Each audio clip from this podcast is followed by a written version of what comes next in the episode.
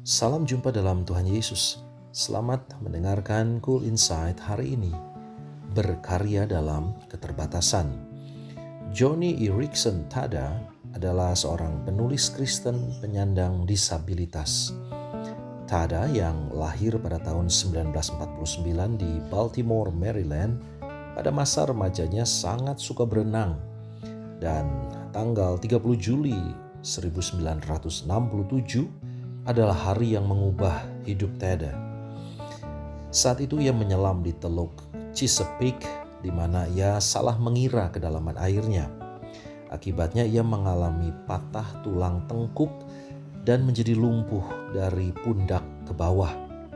Selama dua tahun masa rehabilitasinya, dia menjadi sangat marah, depresi, meragukan Tuhan, bahkan berpikiran untuk bunuh diri. Namun akhirnya Tada mencoba menerima kelemahannya.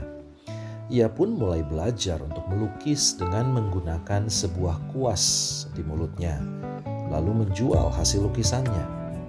Dia juga mulai menulis buku, dan ternyata hasilnya luar biasa. Ia terus menulis dan setidaknya ia telah menulis lebih dari 40 buku.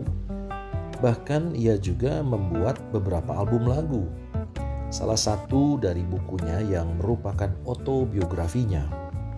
Johnny, The Unforgettable Story of a Young Woman's Struggle Against Quadriplegia and Depression merupakan bestseller dan telah diterjemahkan ke beberapa bahasa serta dibuat menjadi film yang dibintanginya sendiri.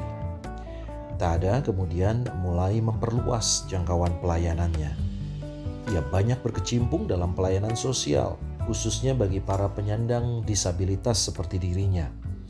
Tada mendirikan Johnny and Friends JAF pada 1979, sebuah organisasi pelayanan Kristen bagi para penyandang disabilitas.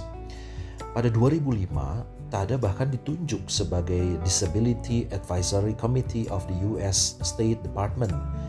Pada November 2009, Tada menandatangani sebuah pernyataan ekumenikal yang dikenal sebagai The Manhattan Declaration, menyerukan kepada berbagai denominasi gereja Kristen untuk mengubah aturan yang mengizinkan aborsi dan hal-hal lain yang bertentangan dengan iman Kristen. Tada telah menerima banyak sekali penghargaan atas prestasi, pelayanan sosial, dan buku-buku yang ditulisnya.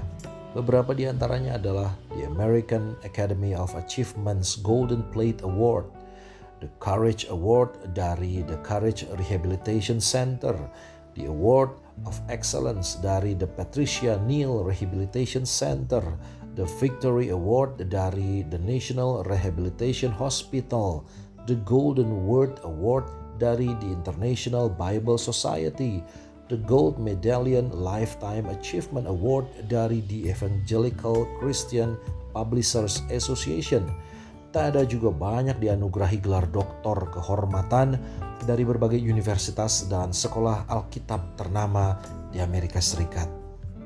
Saudara, kerap kali kita berpikir bahwa sebuah masalah menjadi akhir segalanya. Tetapi sesungguhnya di balik itu semua, Tuhan telah menyediakan yang terbaik bagi kita. Karena itu, apa pun yang sedang kita hadapi saat ini, jangan pernah menyerah.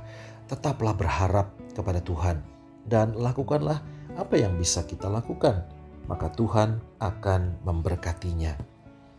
Selamat malam semuanya, selamat beristirahat, selamat menyongsong hari esok dengan ledakan energi ilahi yang membuat hidup saudara semakin bersemangat bersama Kristus.